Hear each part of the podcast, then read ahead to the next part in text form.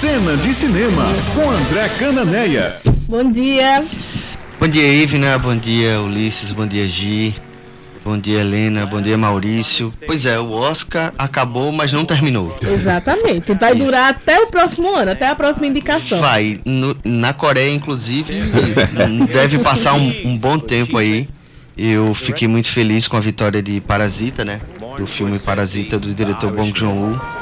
É, a gente tá ouvindo aí de BG o discurso, o, o anúncio, né, da, da premiação.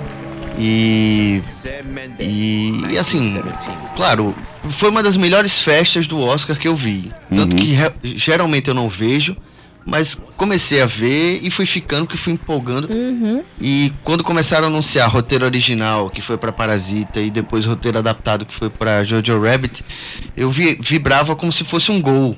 E, e aquilo foi, foi me estimulando, né? E aí o que foi que eu encontrei nessa festa? É, os discursos, né? Muito, muito emocionados, né? Muito, muito especiais. Engajados. É, Joaquim Fênix, que ganhou o melhor ator. E, e eu não, não imaginava que ele fosse fazer um, um discurso daquele, porque ele tinha dado umas esnobadas em prêmios, em prêmios anteriores, dizendo assim, ah, isso é só uma festa é, para promover a indústria e tal. E aí ele, ele optou por, por dar um tom de engajamento mesmo, né? Falando que o importante da profissão dele era dar voz às minorias. E foi um, um, um, um discurso muito bonito. A da Laura Dern, né? Que homenageou os pais também. Ela ganhou por coadjuvante História de um Casamento. É, também foi muito bonito. E Bong Joon-ho, então, nem se, nem, nem, nem se fala, né? Tem duas coisas que aconteceram na premiação que, que me marcaram de uma maneira afetiva muito bonita. A primeira era o deslumbramento do Bong Joon-ho com o Oscar, que foi uma foto que viralizou quando ele subiu no palco para receber o Oscar, que foi o primeiro, né, dos quatro prêmios que, que ele recebeu na, na cerimônia. É, de melhor roteiro original, ele foi pro palco com o co- o co-roteirista dele e ele foi o primeiro a falar com a ajuda de intérprete e em seguida falou o, o co-roteirista e ele ficou assim olhando o Oscar como um menino assim que que ganhou um doce, sabe? Não que, acredito que tá incrível. dele. Aquela cena ali é linda, assim. Inclusive cinematograficamente é uma cena linda. Aquela, aquela cena do Bong Joon. E, e o discurso dele, né? Aquela história dele de de, de- ele estava indicado ali com Martin Scorsese, com, com Tarantino, com os ídolos dele. Uhum. E ele disse: "Ah, eu queria ter uma serra elétrica, né? Que é a cara dele, né? Serra elétrica. é. Uhum. E aí, eu queria ter uma serra elétrica pra, pra, pra cortar o Oscar em vários pedaços e distribuir pra cada um. Só que aí depois ele começa a falar com muito carinho e, muita, e muito respeito dos outros diretores, né? Uhum. Martin Scorsese, que ele, que ele revelou ali que estudou Martin Scorsese na academia. Tarantino, que sempre foi um cara que deu força ao cinema de Bong Joon-ho. Enfim, é um, um cara que quando ninguém nem, nem sabia que a Coreia fazia cinema, Tarantino já dizia assim, ó, aqui os melhores filmes do mundo tá esse cara. Então, assim, ele, ele retribui com muito carinho. Então foi uma festa muito bonita nesse sentido. É, foi um, um marco histórico na, na história do cinema, né? Não Um só marco- pra Coreia. É, pro mundo, né? Eu, eu- eu- Porque- gente, eu, não, eu não faço apostas, porque como eu não sou um cinéfilo como você que está ali tá todo dia, mas lembra logo lá atrás eu disse que eu- o, o Parasita estava correndo como um grande azarão. E foi mais do que isso, né? Eu Acho que superou eh, você azarão na ideia de ganhar um Oscar. É, por- Acabou levando quatro. Porque a regra era essa. Roma, o que aconteceu com Parasita esse ano, esperava que, é, esperava-se que acontecesse com Roma ano passado. Roma tinha 11 indicações.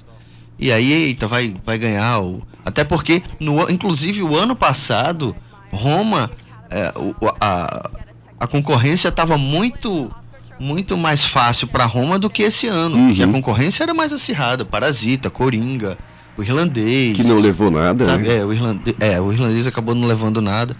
É, então, assim, o, o ato de eleger Parasita, para mim, tem.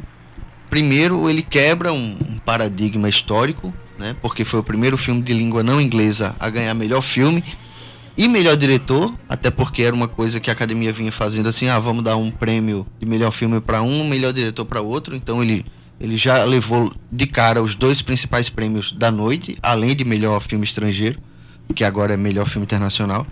E, e é histórico por esse motivo. E, e é histórico porque, assim, o mundo se abre para a produção de cinema da Coreia, que é um, um, finalmente, assim, é reconhecido como um grande polo de cinema. Como a França, como, é, enfim, o Japão, né, que tem essa tradição. E a Coreia nunca foi muito falada, porque, primeiro, assim, teve uma, uma produção ali nos anos 50 e 60, mas que ficou restrita localmente. E depois o, a Coreia do Sul entrou numa ditadura que fazer cinema era impossível. Uhum. Aí com a reabertura nos anos 80, aí o, o, cinema voltou a ser falado e estimulado, que é uma coisa que se tem falado muito. A Coreia começou a investir muito em cinema desde a educação básica. É, estudar cinema na Coreia do Sul está na grade curricular, está na escola. Então a garotada começa a estudar cinema essa percepção de cinema cria filmes maravilhosos. O, como eu falei ainda agora, o Bong Joon-ho estudou o cinema de Martin Scorsese, que é um cinema realmente que merece ser estudado, precisa ser estudado e que é muito inspirador. Então tem toda uma geração de filmes sul-coreanos que começam ali no final dos anos 90 e, e, e vem até Parasita, que é fantástica. A Criada, o Old Boy, é, Invasão Zumbi, que está no Netflix, os outros filmes do Bong Joon-ho, que inclusive estão no streaming, né? Okja, O Hospedeiro, é... enfim, uma série de filmes coreanos fantásticos, fantásticos, que merece muito ser visto. Uhum. Teve alguma surpresa na premiação?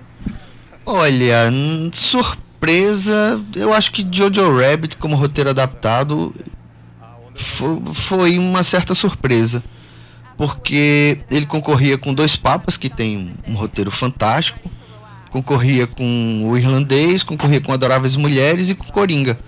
É, eu fiquei feliz porque de fato aquele roteiro me impressionou muito, muito. Jojo Rabbit, como eu falei domingo, é, sexta-feira passada, é uma comédia muito inteligente, muito bem construída, com um ritmo fantástico. Então, mas as pessoas estavam meio assim, com o pé atrás. Ah, será que o Coringa não vai levar? Será que Dois Papas, que também tem um roteiro fantástico não vai levar. E, e eu não chamaria de surpresa, mas uma frustração. É, Klaus ou Perdi Meu Corpo não terem levado por melhor animação, que acabou ficando na mão do Toy Story 4, uhum. que não tem nada de novo, sabe? Não tem. É uma franquia, é, né? É, é só, franquia. só, de ter o 4 é, já, dá uma indicação. Isso, assim, foi, foi sem graça, assim. É, dar, eu... dar um, Bom, um Oscar pro Toy Story 4. Eu acho que os outros três já levaram o Oscar, inclusive. E quando a gente Demo... fala sobre documentário, Democracia em Vertigem estava concorrendo. Quem levou foi, foi o filme norte-americano produzido pelo casal Obama. isso, indústria americana. É... É, que, que, tá, aí tem dois detalhes. Né? Pela primeira vez eu ouvi em, em Oscar que alguém dizer que alguém perdeu alguma coisa, né? Porque alguns torceram, ah, a democracia perdeu para. Não perdeu, ela foi indicada e quem ganhou também deu um recado também muito engajado que talvez as pessoas que tenham torcido para a democracia não, não, não ter levado o Oscar, não tenham entendido o recado claro que foi dado pela vencedora. Não acompanhou a premiação. Não né? acompanhou a premiação, ou não entendeu o que foi dito. É, é verdade, Ulisses. Eu acho que Democracia em Vertigem já ganhou a partir do momento que foi indicado. Você imagina que aqui eu tenho cinco indicados a melhor documentário entre tantos outros filmes no mundo que foram feitos e que teriam potencial para entrar em documentário. Democracia em Vertigem foi visto com olhares internacionais, né? Não foi o Brasil que indicou, como, como acontece por melhor filme internacional. Então, olhares internacionais enxergaram ali um, um, um filme muito bem realizado. Na hora da votação entre os cinco, qual o melhor, acabou levando a indústria americana que inclusive era o único, a única produção americana dos indicados, tinha acho que tinha um da, enfim, não vou arriscar nem, nem falar dos países aqui. E indústria americana, curiosamente, apesar do do, enfim, do do, receio, do, do, receio não, do, do, apesar do Oscar da academia não ir muito com a cara do Netflix, vamos botar assim, o indústria americana, assim como Democracia em Vertigem, é uma produção da Netflix. Uhum claro, Netflix, parceria com a produtora do Barack Obama e da Michelle Obama. E é um filme que eu comecei a ver na madrugada de hoje, não terminei, porque, enfim, eu precisava vir aqui.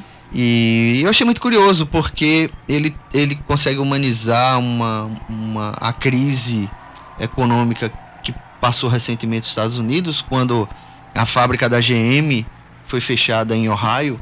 E, e quem conhece bem a história dos Estados Unidos sabe que a GM é um, é um, um grande ícone da indústria nos Estados Unidos, é um, um orgulho americano a fábrica da GM, que fechou as portas, virou um galpão vazio chegou uma empresa chinesa que fa fabrica para-brisas, que se instalou lá é, com a cultura trabalhista e a filosofia trabalhista da China e devolveu o emprego, a, se não a todos que trabalhavam na GM, pelo menos a uma boa parte. E aí o documentário trata muito, primeiro, desse encontro de culturas entre a cultura chinesa e a cultura americana Lembrando que, que a China é capaz de erguer um, um hospital em algumas semanas, é, de tanto que eles trabalham obsessivamente.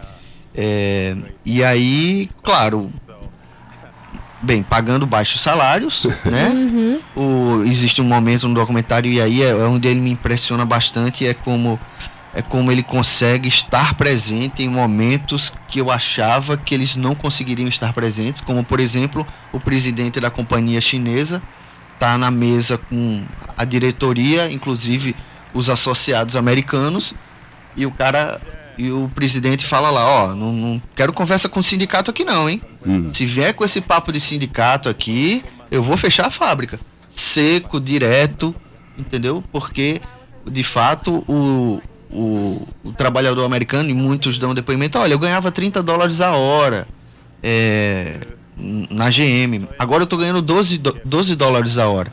E, mas eu tô feliz, porque eu não tava, eu tava sem nada. Então, assim. Então, a ideia de, é, de estar é, trabalhando mesmo ganhando bem pouco. O né? documentário é inteligente por construir, por, aliás, por buscar é, esse viés aí dessa. dessa. dessa. dessa incoerência, digamos assim, de do americano estar tá se sujeitando a uma situação de trabalho do, muito American Way com, é, com, é, com, a industrialização frenética chinesa. Isso, e, e assim, porque só tem isso, entendeu? Ou é isso ou é nada.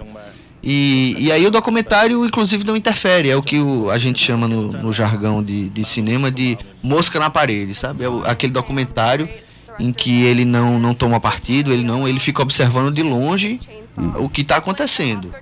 Então é essa ideia de mosca na parede é justamente isso, assim, a câmera está ali longe, sem interferir, só acompanhando. E enfim, até onde eu vi eu estava gostando bastante. Mas a diretora interferiu muito bem na final do Oscar, quando foi receber o Oscar, ah, como mandando um sonoro trabalhadores claro, Isso, né? isso, isso, então porque foi... ela, ela, na verdade, ela mostra é, que aquilo ali é um completo, assim, no, as leis trabalhistas ali para a visão chinesa naquele caso ali não existe, entendeu? Então, assim, é quase que um trabalho análogo à escravidão. Já vou deixar uma provocação aqui para o nosso querido Cananéia. Eu estava vendo hoje pela manhã, foi lançada a trilha do, de mais uma das séries do James Bond, no Time to Die da Billie Eilish, Eilish que eu não, não conheço, enfim, mas enfim, as trilhas são sempre lindas, né? Eu sempre gosto muito, eu gosto muito dos filmes de, de ação do, do 007, assisti todo, é, é, o quinto filme com Daniel Craig e foi lançada a trilha, então tá acompanhando aqui, ainda não ouvi, eu quero ouvir. Ela tem sido, ela tem sido a cantora, né, Billie Eilish tem sido premiadíssima e uma das coisas que chama a atenção, embora tenha uma, uma super estrutura ela gravou o álbum dela em casa, né? Isso, isso é sinal, sinal dos novos tempos, né? Então, a menina no quarto grava um disco com a ajuda do irmão e de repente vira um, um fenômeno mundial. É, ela ganhou vários prêmios no Grammy. Fazia é. tempo que alguém não ganhava tantos prêmios no Grammy. Eu, eu gosto muito das trilhas. E, e, e a, o título já vai na, na, linha totalmente 007, né? Completamente. The Time to Die. É, o 007 é uma franquia longeva, a mais antiga é, franquia que tem no cinema. É, não sei se são acho que quase 30 filmes já. É, algo, sei lá, assim. eu já perdi a conta. E aí eles têm uns. Eles têm uns. uns um, umas uns aspectos sagrados assim que não pode não pode que, que tem que ser super cuidado e bem valorizado. Uma, uma é a trilha. Então na história do James Bond você tem você tem Sarah Vaughan, você tem Paul McCartney, você tem a Ra, você tem a Adele recentemente. Então, Adele, então eles procuram os grandes, eles procuram assim construir uma linha de tempo da música pop, é, pegando o grande artista do momento. Então sempre foi um- meio que uma característica do 007 você pegar ali o Paul McCartney no auge da carreira solo, gravou Live and Let Die e tal. E aí Bond Girl é outra instituição sagrada É. do, do 007, os carros, né? Então, assim, eles têm, ele tem esse checklist que ele sai fazendo aí, que, que é o que constrói um bom filme do 007. Eu também não ouvi a música da Billie Eilish do 007, eu conheço bem o disco, gosto do disco que ela lançou no ano passado. E, e tô, claro, ansioso para ver 007. Abril. É, estaremos no cinema em abril. Tem mais uma pessoa ansiosa, né? Isso dois, já tá, dois, já tá ali. Valeu, André. Mais alguma, André? Não, não, é isso. Por É hoje é só, pessoal. Um Que vem o próximo semana. Isso. Até a próxima semana, trazendo dicas pra quem não vai pra folia o que assistir em Ah, casa, durante o boa, carnaval. Boa, boa. É, eu acho que eu já tenho até uma listinha pra isso. Ótimo.